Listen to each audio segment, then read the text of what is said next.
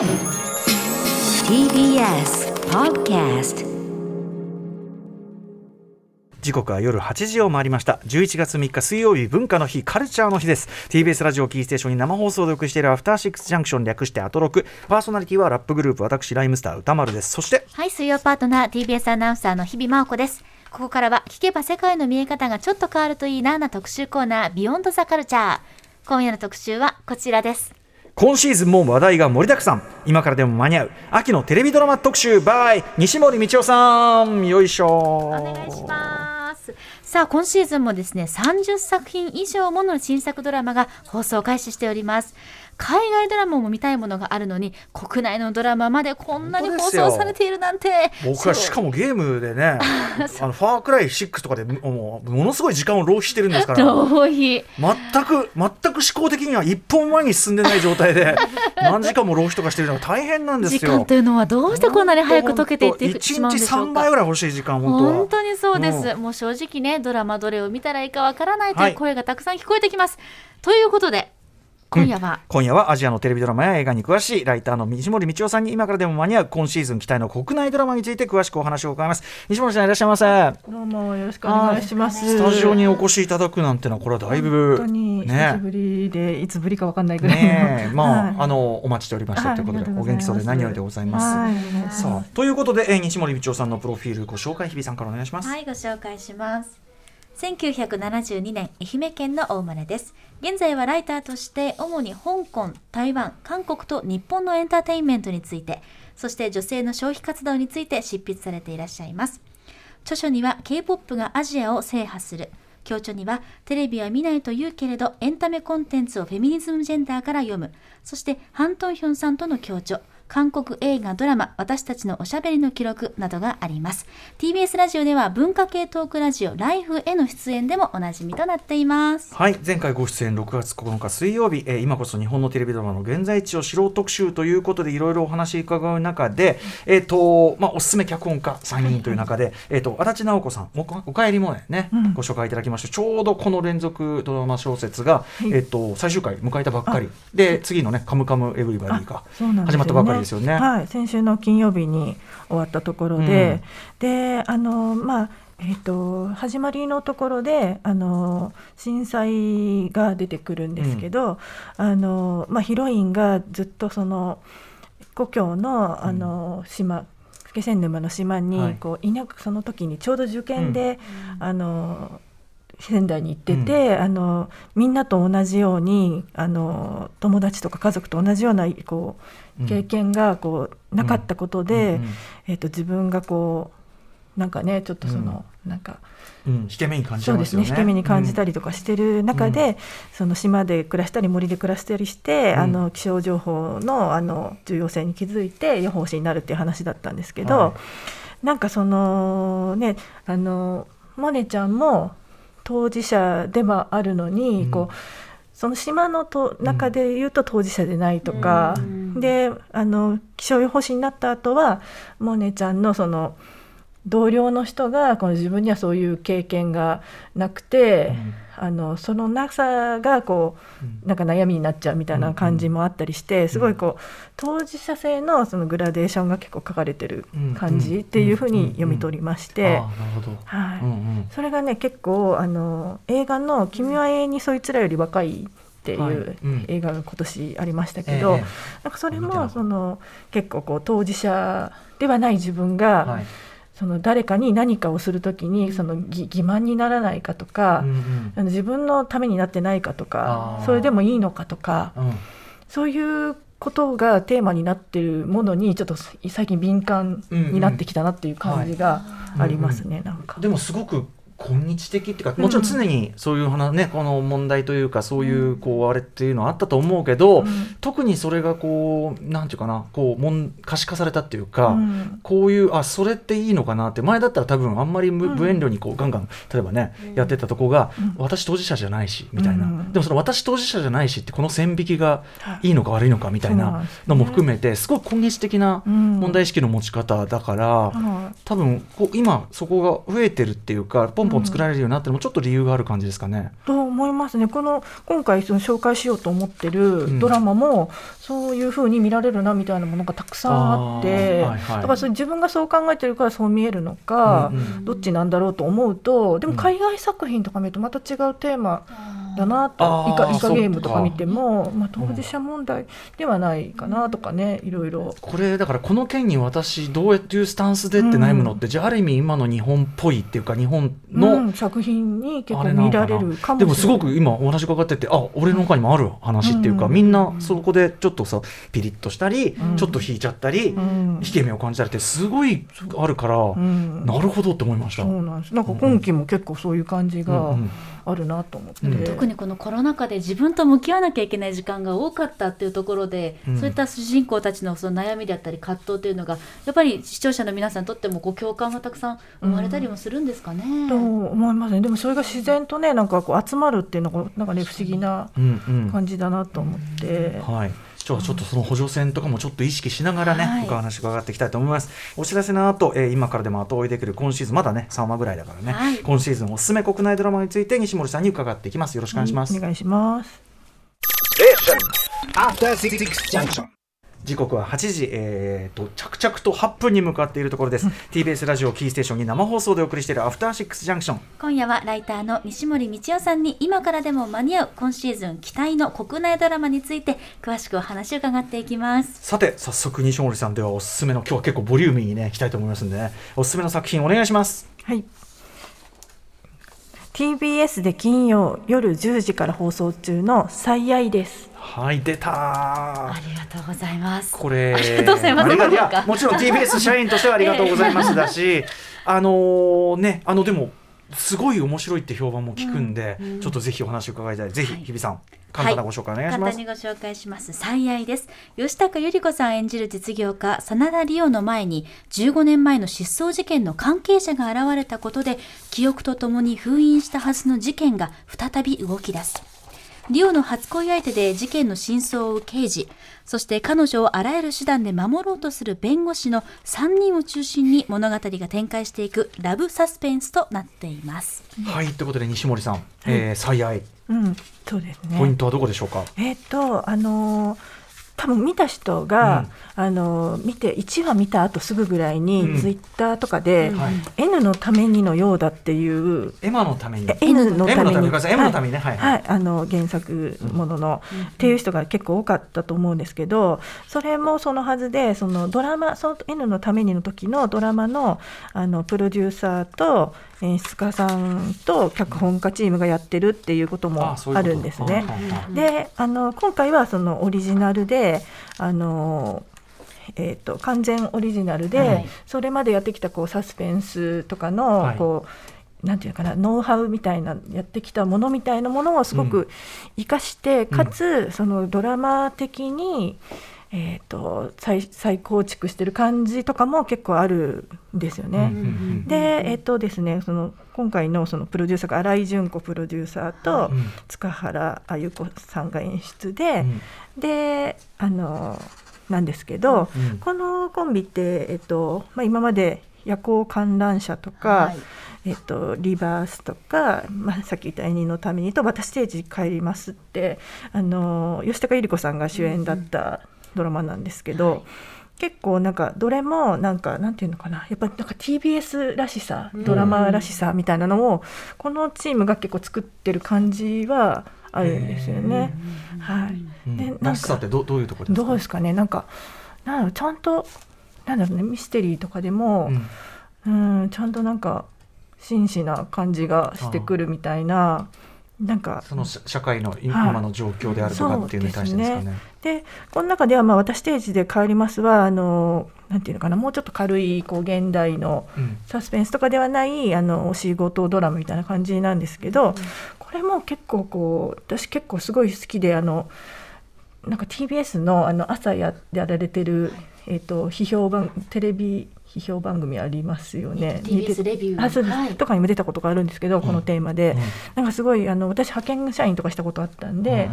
なんかそういう人のなんかこう、まあ、セクハラパワハラに対して嫌と言えない、うんうん。あのなんかその状況みたいなのとかもすごい克明に描いてたりとかして、うんうんうんそういうそういうなんか細かいところでこううん。グッとくるところがあったりうんするなっていう感じで見てましたね、うんこのチーム。あとミュー404とかも、はい。はい。はい、このチームだったりすそうかるので。そうか。じゃんやっぱそのエンタメの中にもきっちり社会性をうんそうなんですよね。ね入れてくるってあの感じだ。私も一応 TBS のものなんですけども、うんうんひいき目なく今最愛はすごく、うんあのハマっているんですけども、あの塚原さんそしてあの新井プロデューサーの現場ニュー404に取材に行ったことがあるんですけど、うん。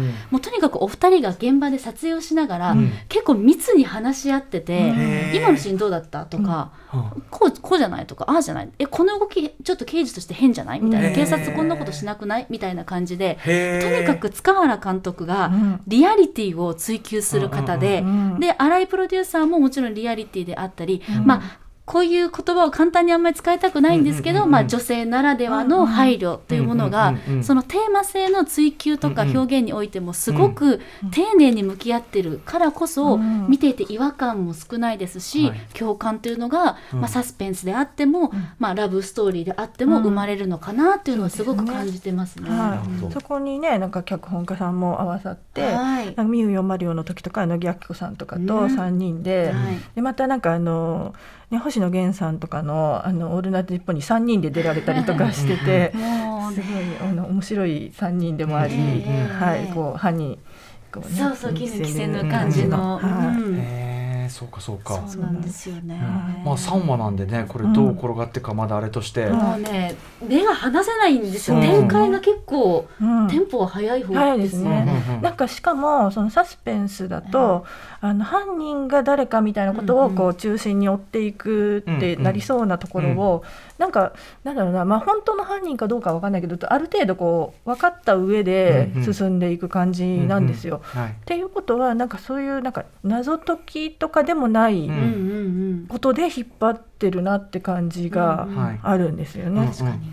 ただの犯人探しでストーリーが展開していまあ、っていサプライない感じがする。ズサプライズよりサスペンスを取ってるというかねそういうことにもあるかもしれないし、うん。あとキャスティング的にはね僕はもうマイティこと奥野瑛太君あがもうはいポスターポポスターのメインキャラクターでもう皆さんと均等に乗っている奥野瑛太よって思ってだから見なきゃ見なきゃと思ってたんですけど、奥野君の役回りはあ私、うんそこであこのこの言うと。この人この社長役、と真田グループのはいはいはいはいービスの社長を務めてる、まあ、おお兄ちゃん。そうだそうだお兄ちゃん、結構あだインパクト大のお兄さんあインパクト大ですか？いや本当褒め言葉ですけど嫌な感じそうなんですよね。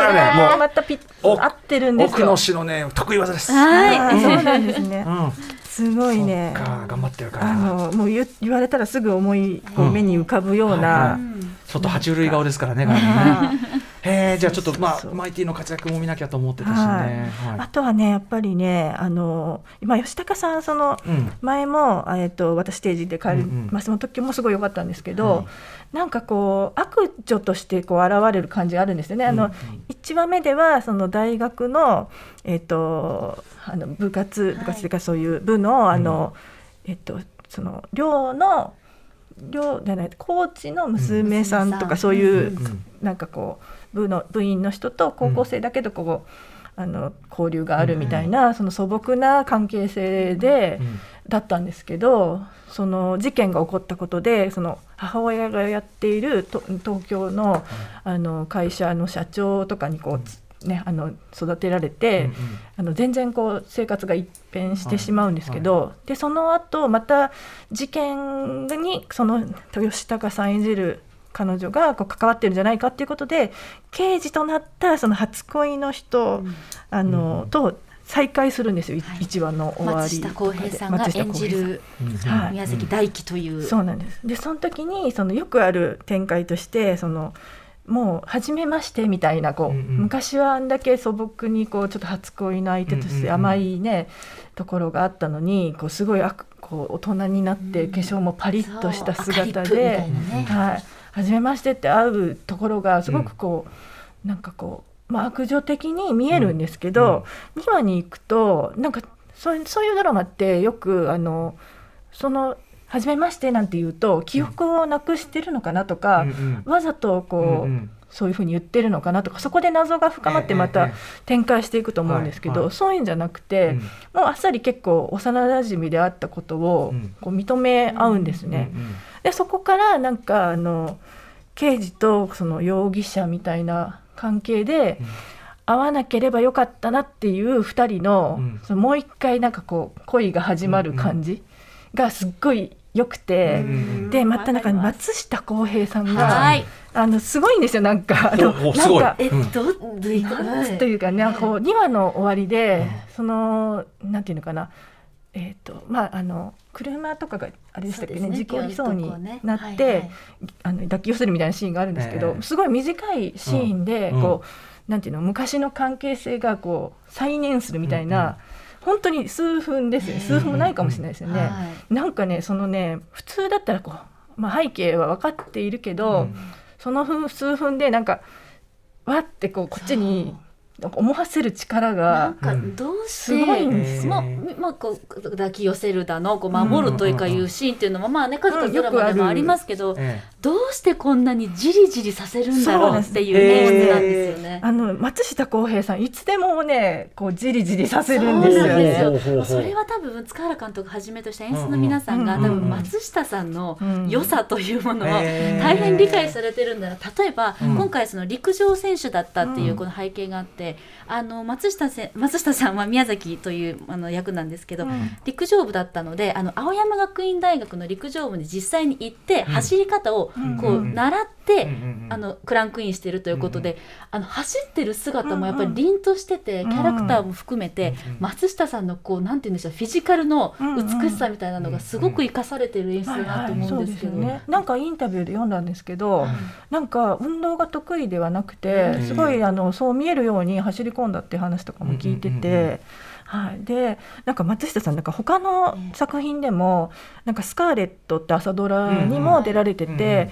まあ、そこでもすごくこうひ主人公とこう近づいていくシーンがあったんですけど、もうそれもちょっとちょっとじりじりしすぎて ちょっとキャーみたいな恥ずかしいみたいな艶がすごいみたいなね。そうなんですよ。でそれでなんかこうあの朝一受けの皆さんがこうちょっとこう、うんうん。あのちょっともじもじしてるっていう感じとかのなんかそういう空気がすごくてでそのだ同じスカーレットと同じ脚本家さんの水橋文江さんがあの書かれてた「リモラブ」っていうすぐ後にあった、うん。あの日テレのドラマも、なんかそれもなんかキャーっていうなんか感じのうん。松下さん。のそのね、うん。ご覧になった皆さん。がこの一斉にわーってなる。これななんなの？そのストイック味とあそれでも溢れ出るなんとかのその距離っていうか感じなのかな？なんかね他のなんかねあの韓国で言うとなんか愛の不時着のヒョンビンさんとかを見るときにうん。なんかなる感じと似てると思えば。でやっぱその壁はあるんだけど、うん。それを超えて滲んでしまう何か、うんでもこの壁はすごくそのきちんとした人だから壁ははっきりあるから、いやもう来ていいんだけど、来ていいんだけどもなんかすごくねこう高青年で、まあ、いわゆる素朴な良さがあるのに、にじみ出ちゃう。うん何かしら。色かってものをでそれと吉高さんとのこのコラボっていうのが、あの第3話だったかな。2人がちょっとある状況が起こってじーっと見つめ合うシーンがあったんですけど、うんあんなにドラマを見てて息を止めてしまったのってないかもしれないってくらいに。あれをだから見せる覚悟演出の覚悟っていうのもすごいなと思いました。横顔とかを追ってね、うん。見たりとか多分同じシーンかもしれないんですけどなんかその昔のやっぱ思い出とかを語り合えないなんかこう、切なさみたいなのが会話ですごい表情でうん。出てたりして結構ねこう「最愛」っていうタイトルなだけにあのミステリーでありながら多分ラブストーリーとしてもすごく力が入ってるんだろうなって感じですね。バランスが素晴らしいです。うん。なるほど。はい。はいということで聞けば聞くほどね。そうなんだ。これだから要する盛り上がってにその多分実際に見ないとねええ。わかんないようなうん多分ねそうなんです。部分でしょうからドねラマならではの、はい。はい、サスペンスの面白さそしてそのラブストーリーのこのじりじりとした感じというのももう本当にジェットコースターのようにテンポよく流れていきますので、はい。最愛今からフォローしたい方はパラビで初回からご覧いただけます TVer では最新話の3話見逃し配信も行っていますし結構 YouTube であの誰が犯人犯人なんだっていうのを推測するあのものも考うん。察うん。もたくさん出ているのでちょっとチェックしていただけたら普。通の放送は金曜夜10時からですね。はい。さあということで、えー西森さん続いての作品いってみましょうか。はい。えー日本テレビ系で水曜夜10時から放送中の恋です。ヤンキー君と白状ガールです。はいこれねちょっとじこの番組とのゆかりもありますけどね,、ねはいご紹介しましょうはい、原作はウェブ連載で閲覧数が累計2000万プレビューを突破した魚山さん作の漫画です。ヤンキー君と白状ガール。アトロクでは富山由紀子さんが2020年1月の9日にご紹介いただきましたが、改めてこのドラマのご紹介ですあ。の原作者の上山さんに、はいその後2月27日、ねはい、ご出演もいただきました。はい。えードラマですけれども杉咲花さんが盲学校高等部3年のああ赤座由紀子を演じています。笑って泣けるラブコメディです。外を歩くときは白状を持ち光と色がぼんやりわかる程度の弱視の由紀子は不良少年黒川森生と出会い互いに惹かれ合っていきます、はい、ということであの漫画としてもすごく素晴らしくって、はい、あの上山先生をお招きしてお話も伺ったりして、あのあドラマ化するんだっていう感じでしたけど、はい。西森さんこれポイントは？あそうですね。なんか、やっぱそういうすば素晴らしい原作をドラマ化する化する時って、ちょっと心配になっちゃったりするじゃなんですよないですか。正直ね、はいの恋ですかなんかついてるから、うんかどう大丈夫か大丈夫かみたいな、はいはいはい。あったんだけど、そうなんですよね。で、私も最初始まる前はちょっと本当なんかね大大丈夫かなみたいな心配も多少してたんですけど。はやっぱなんかあの遅れて私は見始めたんですけど、うん先にこう評判とかを見ると、うんなんか思ってたよりすごくいいみたいな声がすごくありまして、うんで最近ちょっとあの日テレさんのはい、なんかドラマってなんかすごくよくいいいいのが続いててあの前のクールもあのこれも漫画原作ものであのなんだったっけなあれもう箱詰め。箱詰めうんはい交箱詰め番女子。はいとかもあって、うん。すごくその原作ともまた違うストーリーもありながらも、うんうん。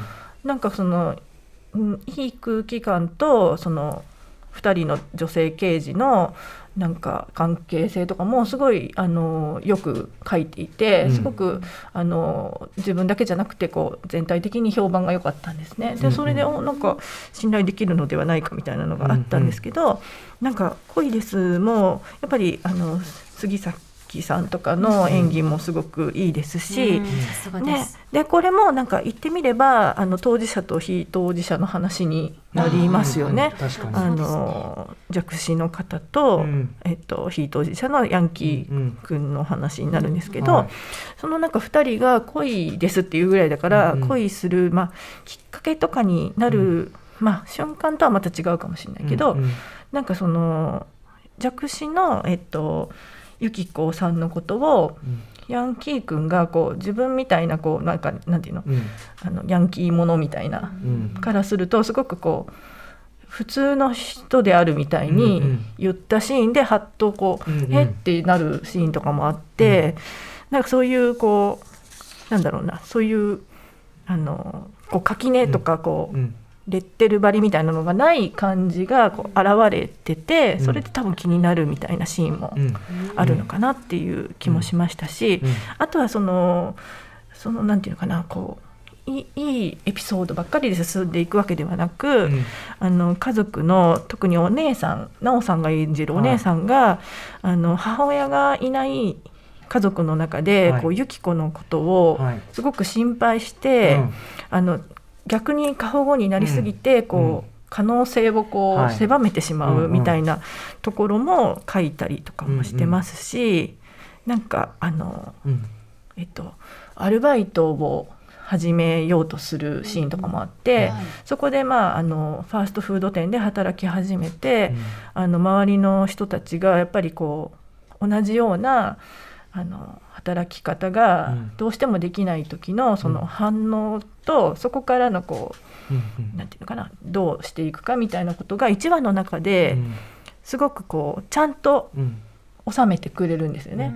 だからこう連続ドラマって、まあ、みんな連続して見るだろうと思うから、えあのここでやったことをなんかはい。2話先で、2, 話うん。2話後でえ解決すると、うん。なんか誤解したまま1話とか見ないといけなくそうそうですよね。ね、なっちゃうので、あのーその1話でちゃんとそのうん。問題をこうん。うなんていうのかな解決してうん。納得させてくれる感じの、あなんか作り方もすごくうまいなっていううん。感じですね。ちゃんとしかもそのね原作にもあるその社会のあり方の話っていうのでも、まあライトなタッチのラブコメでもありながら、うん。無理なく盛り込んでいてっていうところをちゃんとやってるってことですよね。はい、と思いますね。へでなんかあのねあの音声通訳のこととか映画を見る時ーのうんうん。弱視の方はがい。時とか、音声ガイド。本はい。はい。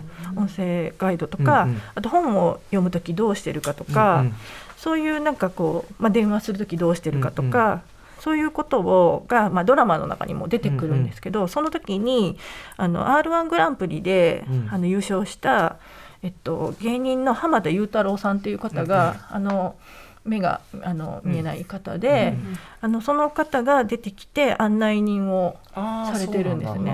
はい、でそれもちょっとコミカルな感じでこう、ドラマの中に急にそういうシーンが入ってくるんですけど、うんそれもなんか結構自然なこうトーンでドラマとその見ててもこう違和感ないトーンで入ってきたりして、すごいこう分かりやすさと、うんなんていうのかなちゃんちゃんとそのい良くない分かりやすさじゃなくて、いい分かりやすさでできてる感じうんがありますね。なるほど。うん。ねあのーまずね弱視っていうそのねあり方みたいなところがやっぱ、うん。もちろん漫画もが描いてることだけど、うん。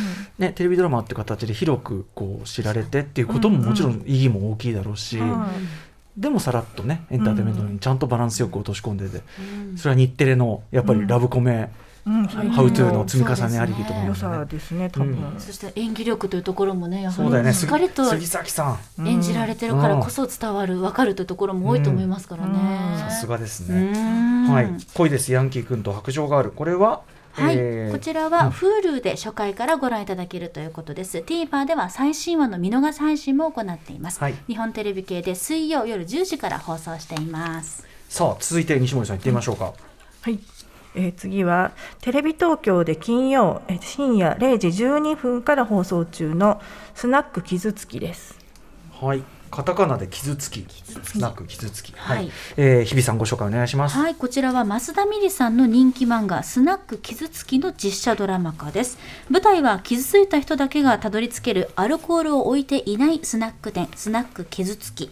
どこか不思議な雰囲気をまとう店主の東子が温かい飲み物と美味しい料理、そして時には歌ったり楽器を演奏したりして傷ついた人々の心に寄り添ってくれるユニークな癒しドラマです。スナックのママ、トークを演じるのは、テレビ東京初出演にして初、初主演となる原田知世さん。初めてなんですね。すちょっと意ね外でしたが。ええうんうんはい。で、はい。ということでぜこれスナック傷つき。ははい。い、そうですね。あのまずねあのえっとテレ東の深夜ドラマっていうと、うん。まあまああの食事ものね食べ物のはい。ことが多いっていうまあイメージもあると思うんですけど、うんうん。まあ最近はなんかあのこれはあの実際にテレ東のお耳に合いましたらっていうドラマのプロデューサーの方に聞いたら、うんあのやっぱ木曜金曜日ぐらいとかまあそっかあの。ね、あの週の後半とかの、えっと深夜とかはやっぱりこう、仕事で疲れてる人たちが多いから、はい。あのこの、まあ、ドラマを見てちょっとぐらいこうあの癒してほしいみたいな、あのあー。ところがあるらしいんです。確かに金曜夜深夜。ねねえ原田知世さんがママやってるスナッなク。行くんと行きたい。ねえ確かに。夜に行きたいな。はい、っていうのもあって、まあ、そういうコンセプトのものが結構多いんですけど、うんうん。なんかねあの、まあ、これもあの原作がまたいいいいものなまので。はい、であのこれちょっとあの受け売りというかこう調べてきたところであったんですけど、増田美里さんがあの誰もがこう知らない間に人を傷つけてるっていう、その知らない間の部分をうまく書ければいいと考えてたっていう話なんですけどで、まあ、これだけ聞くとこうどどう、ね、そういう傷ついたり傷つけたりがあるんだろうって思うかもしれないですけど、だからそれはそこまでそのなんかシリアスな傷つけたみたい、まあ、シリアスな時もあるけど、うんうん。なんか例えばこうお惣菜屋で、うん。えー働いている人が、うん。なんかそのその店に来た人に文句を言われて、うもうなんだよって思ったり、えっと、バスの中でうんうん。2人席に座ったら、うん。隣のおじさんが大きい大きい人でしかもなんかこうまた広げてたりとかして、うんうんうん。なんで私こんなそんなあの ことがあるんだろうみたいにうん。思ったりするっていう感じのうんうん。傷つき方だったりするんですね、うん。このここに多いのは、うん。ちょっとしたこうなんていうの、ん。なんだついてないなみたいなことなんですけど、うんうん。このドラマが面白いのは、うん。えっと、例えばバスに乗ってるおじさんは塚地無我さんだったりするんですよ。うん。でその隣に、えっと、小さくなってた人は、ちょっと待って私がちょっと覚え多分平岩神さんだったかな、だったと思うんですけど、えそういうふうに、えっと、あのつながってるんですよ傷つけたことが。うんうんうんで平岩神さんもえっ、となんかテーブルかなんかを買った時に、うん。足がガタガタするので、うん。コールセンターにクレームを入れたりもしているっていう、うん。あでもそのクレーム入れられた人も、うん。なんか、えっと傷ついてるけどまたそこで何か誰かに、うん。あのちょっとした迷惑をかけてるかもしれないっていう連鎖にはいなっていて、その連鎖を1話ごとにやっていくので、みんなが傷ついてる人でもあり、うんうん。みんながちょっとちょっと迷惑をかけた人でもあるっていう。んん。あるね。当然あるもんね我々もね。はい。そうなんです。うんうん。でその人たちがなんかたまたまスナック傷つきを見つけてはい。入っていって、であのアルコール出さないでみんななんかこうミルクティーみたいななん。か飲んだりとかして、えでなんかあの突然その原田知世さんがうん。なんか「なんか君綺麗な手をしてるね」とかって言うんですよ。うんうん。そしたらなんかピアノやってたんじゃないのみたいな感じで、うんうん。なぜかセッションが始まるんですよ。原田知世さんと。いろんなギエアギターだっていろんうんうんうなん。セッションが始まって、うん。でその時に原田さんがなんか歌ったりするとそれを受けて、あの傷ついてる人があの即興で歌を歌って、うん。あのなんていうの？発散する、うん。愚痴を言って、へー。それでなんかすっきりして帰っていくっていうのが、こう連鎖してて、うんうん。そのなんか連鎖も面白いし、うん。なんかねこれを見てこうなんか癒されるとしたら、はい。ああなんか自分もなんか嫌なことはあるけど自分もなんかやってんのかもしれない、そうだよ確かにっねて思うと、うん。なんかなんかね楽になるっていうとあれなんだけど、うんうんうん。まあ振り返ってその自分の良くないところも分かるとちょっと楽になるみたいな、そういう感じがうん毎回。ななんで私だけこんな目にって思うけど、いやあのお前もこんな目やってるしみんなもこんな目合ってるしっていうのがなんとなくちょっと緩むっていうかね、そうなんです確かにね。はい、なんか癒されるっていうそのプロセスがただその傷を埋めてくれるんじゃなくてその傷に気づくことでちょっと癒されるっていうところもきっとあるんでしょうね。そうなんですよね。でそうなんですよ。そので、あのー原田知世さんのやってるスナックにいつもこうお酒とかを搬入してる、あの人がなんかうん。浜健さんがええ。やってたりとかして、太さんが、はい。はい、でなんかそれもなんか結構いつもやる、まあ、いつもやる役も割とそういうのもあの今ラジエーションハウスとかだったっけな、あうんうん。のフジテレビとかも出てるけど、ええ。ちょっとなんかこうなんかうちょっとうざいところもあるようなコミカルな役で、うん。なんかこの前はそのそのお酒屋さんの中でちょっとバイトちょっとこううん名札をこう見せるんですよ、原田さんに。ん。で何かな何ってちゃんと聞いてあげるとなんかバイトリーダーになっちゃってみたいなうん。感じでこう、うんうん。ちょっとあのなんていうの威張ってるっていうか、うんうんちょっと自慢したり小さな。生きりをね。小さな生きりをする。そう生きったりするんですけど、なんか結局すぐなんかバイトリーダーじゃなくなったりとかするっていうの、うん。ちょっとちょっとしたこうオチがあったりして、へーなんかそこはなんか傷つきの輪の中とは、まあ、今のところは関係ないんですけど、はいはい。なんかすごいちょっと面白い、まあ、うん。みんななんかちょっとうざったいところもあったり、なんか可愛らしいところもあったり、うんあそこはなんかね原作にないところらしいんあそうなんだ。浜健さんキャラ。ねでもそっか。鎌健さんがすごい生きてるっていうのと、あとやっぱ原田知世さんだから、そのうん。音楽的なくだりうんみたいなところが来たら、そりゃあね何言ってるのかな。その普通の人がやるのとは違ううん理屈を超えたマジックが、うん。それは起こるでしょうねっていうさ、うんなんか1話とかではちょっと唐突かなと思ったんですけど、うんうんうんなんかだんだんもう慣れてきて、そういう店だと思うと。そうか。うんそうなんですであとちょっとね原田さんがこうなんていうの本当にすごくこう柔らかくて優しいみたいな感じじゃなくてちょっとあんたなんとかだねみたいな感じなのもちょっと面白いんですよね。そうなんだ。うん、すごい。ちなみにこれ今からフォローしたいという方はうん。パラビで初回からご覧いただけます、うん。TVer では最新話の見逃し配信も行っています。スナック傷つき、えー、と放映時間は金曜深夜0時12分から、まあ、確かに一番ね、ねちょっとね今週もちょっといろいろあったわねみたいなね、うん。時間帯だもんね。お酒の一つも入ってるかもしれませんからね。本当そうですよ、うんこのテレビ東京の深夜枠っていうのはいろいろやっぱりね、うん。チャレンジもされてるそうですすんでねね。なんかちょっと一つ前のクールだと「お耳に合いましたら」っていううん。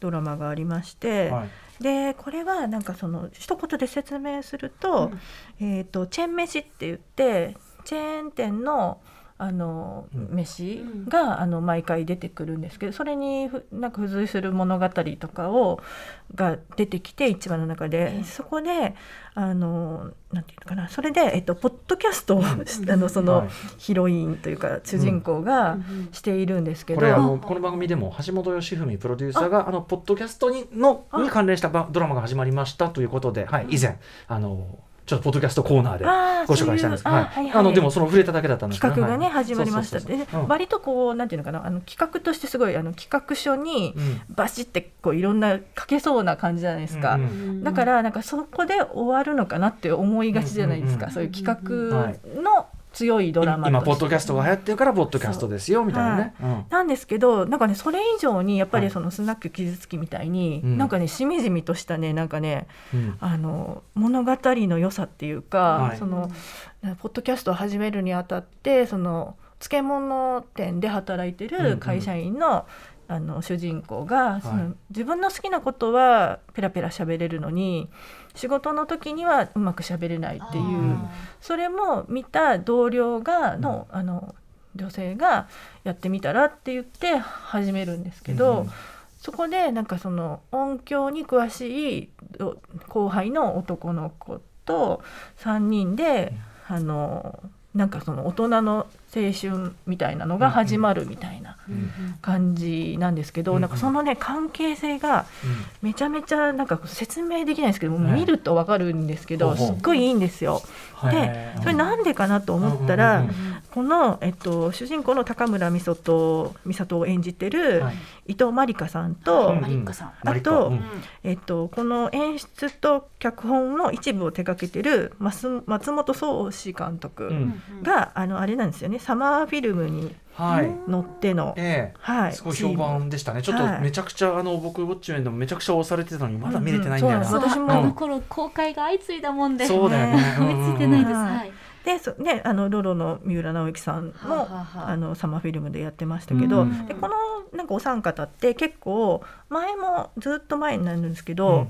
東京 MX で「ガールはフレンド」っていうドラマが、うん。30分ドラマがあったんですけど、それがあの、ね、東京 MX である30分ドラマってなかなか追い切れないんですけど、ななぜか私とその割と友人たちはうんうん。追ってて、へーなんかあのすごいねドラマタイトルもテレビに出てこないぐらいの、なんとか枠みたいな感じで、書いてあるだけのやつだったんですけど、うん。まあなんかあの三浦さんの脚本だっていうことではい。チェックしたんですけど、ええ。その時のその3人がその、うんとかチームが割とい、うんうん。今もこうずっとやっててみたいな。じゃあガールはフレンドもサマーフィルムに乗っても、はい。という流れでそのお耳に合いました。先ほどのその説明しがたいこの関係性がいいみたいなやっぱそれ通じる感じっていうか。そうだと思いますね。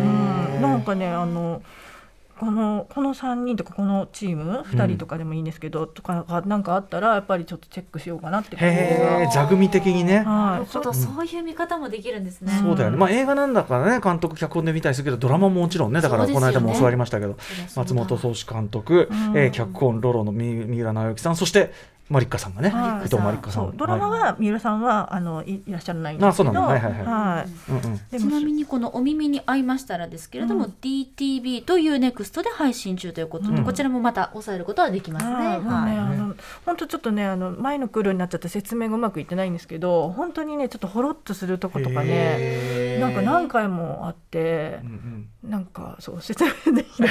いやいやいやすごいあとサマーフィルムもちゃんとね追って見なきゃと思いましたけど、さあということで、えーとうん。次の一本いってみましょうかね西森さん。はいえーフジテレビ系で土曜夜11時40分から放送中の顔だけ先生です。顔だけ先生、はい、ちょっとね、まあ、これはなんかおすすめっていうか、まあ、いろんなものをおすすめする中の一つって感じなんですけどこれもやっぱり顔だけ先生ってなんか今時ルッキズムが、うんうんねのなんかどうかっていう時代にどうなのかっていうのを私も始まる前は思ってたんですが、まあ、あの東海テレビが作ってるドドラ大人のドドラっていう枠があるんですね、うんうん。フジテレビに。でそこは結構うんちょっとあのびっくりするようななんか企画だったりするんだけど見てみるといいっていうのが結構多くへてー。はい。で昔は結婚相手は抽選でっていう、うん。なんていうのかなあの政府なんか SF 的な世界で、あのその国が指定する、あの相手と結婚しないといけなくなった時にどうなるかっていうのをなんかそのそういうこうなんかな設定があることによって現代社会にある問題が浮き出てくるみたいな感じの作品とかがあったりして、なんかあの全然こう、えー、とあんまり、ね、あの枠的にこう、例えばど TBS のねなんか金曜10時みたいな感じの注目ではなかったんですけど、あの割と,、えっとギャラクシー賞のその年間の優秀賞とかに選ばれたりとかした作品だったりして。メジャーど真ん中じゃないからこそちょっと責められるはい。内容があるっていうかね。というのが割とドドラ枠って多くて、うんうんでちょっと前だと「その女ジルバ」ってあのはい、原作もの。ね原作漫画はい。で素晴らしかった。なんですけどそうそういう原作のねいいものをあのやってたりとかする枠なので、はい。あの顔だけ先生もまあなんかそのルッキズムえっとあの主人公が顔だけ先生と言われてるのが神尾楓珠さんなんですけど、はいね、本当飛ぶ鳥を落とす勢いで、はでまあまあ私もそのそのなんていうかなこうなんとかイケメンみたいな、うん。なんとか級イケメンみたいなのは、うん。ちょっとどうどうなのかなとはちょっと思ってるあのそういうふうにうん。ゆそのかつけてしまうのは、うんうん。フレーズね。とはいうん。思っている方なんですけどなんかこのドラマはまあそれをこうどうなのかなっていう視点もあるのかなっていう。なるほど、はい。ちょっとストーリー簡単にご紹介しますと、私立の高校の非常勤講師となった神尾楓珠さん演じる主人公の遠藤一世。ルックスは抜群だけれども自分ファースト。教師らしいことは一切しません。超自分至上主義者な顔だけ先生ということで、うんうん。そんな彼が悩める生徒たちの問題を解決していく予測不可能な学園コメディということになってますね。はい。はい。なのでなんかこの顔だけ先生が顔だけでこう学校でキャーキャー言われてるわけでも全然なくて あのどっちかっていうと、そのあのダメ落ちこぼれ先生みたいな感じ、うんうんうん。だけど自由なところがあって、んこう凝り固まった学学校のなんか常識みたいなものを覆して解決に向かわせるみたいなのがうんうん。毎回のテーマになってて、で2話とかは、えっと学校であのそういうコンテスト男性の、あのなんていうのかな、まあミスターコンテストはいそうですそうです。はい。みたいなのがあって、それをどうするかみたいな感じで、ちょっとねだからルッキズム的にこう、どういうその時にどうするのが正解なのかみたいなのは、うんうん。ちょっとまあこれが正解なのかどうかは分かんないけれど、うん。そのう紆余曲折しながらうん。あのなんか今高校でこういうことがあったらどうしていくのが、うん。まあなんかいいのだろうっていうのを考えながら作ってる感じはありましたね。うん。多分その、うんだからか顔だけって言ってるその顔だけって言われてる、うん。その主人公こそがうん別にルッキズムにとらわれてない人だから、はい。多分そのどうでもよくないっていうそのそこに彼のあり方に自由さを感じられる作りとかはい。なのかな。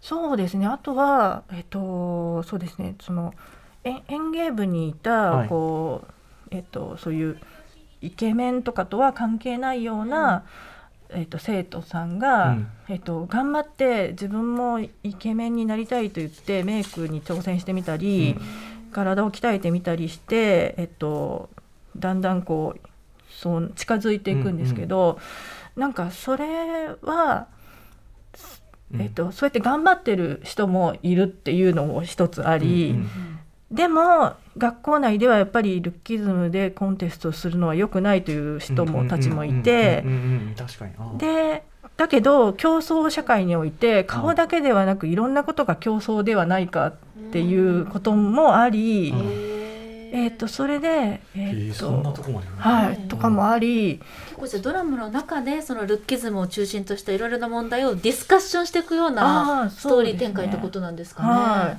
い、だからそれが100%うまくいってるかどうかはちょっとわからないですけど、うんうんうん。いろんな方向から書いてるなっていうことは分かったかもしれない。へー。で結局はそのコンテストは、えっと、猫を抱いたあのコンテスト 猫を抱いて猫を抱いた男性が誰がいいかっていうあ猫が似合うコンテストとかにそうみたいな感じにずらして。あ うん、ブロフェルトじゃないんだからね、はい、なって、あとその頑張ってた生徒は、えー、と元の園芸部の人たちと一緒に園芸をしてるのが楽しかったのだって競うんうんうんうん争に向かってたけどなんか本当に楽しいのは何かみたいなことを先生に教えられるみたいなうんうん。感じ。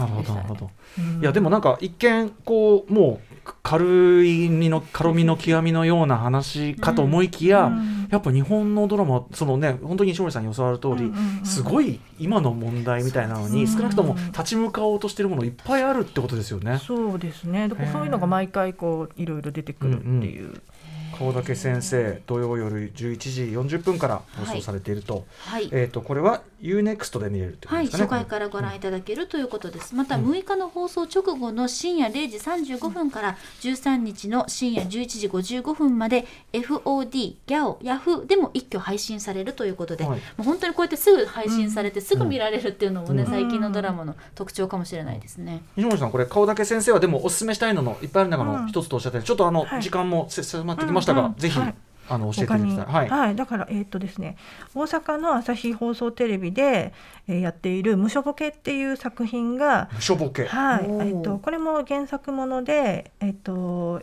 あのヤクザの幹部からあの小説家に転身した、うんえっと、沖田画亮さんの、うんえっと、実体験に基づく日教コメディなんですけど、はい。であのプロデュースが新聞記者とヤクザと家族の藤井道人さんがやっているので、うんうんえっと、ヤクザと家族もやっぱりあの、うん。出てきた人あの、うんうん。ね無所から出てきた人の確かに。あのくなんていうのかなそういう現実と社会復帰できるのかできないかっていうね。はい。みたいなことなので、そういう興味がこうつながってるのかなっていうふうに思ったり、あとあの私は他のドキュメンタリーとかでも、ねなん中あの東海っていうかその、うん。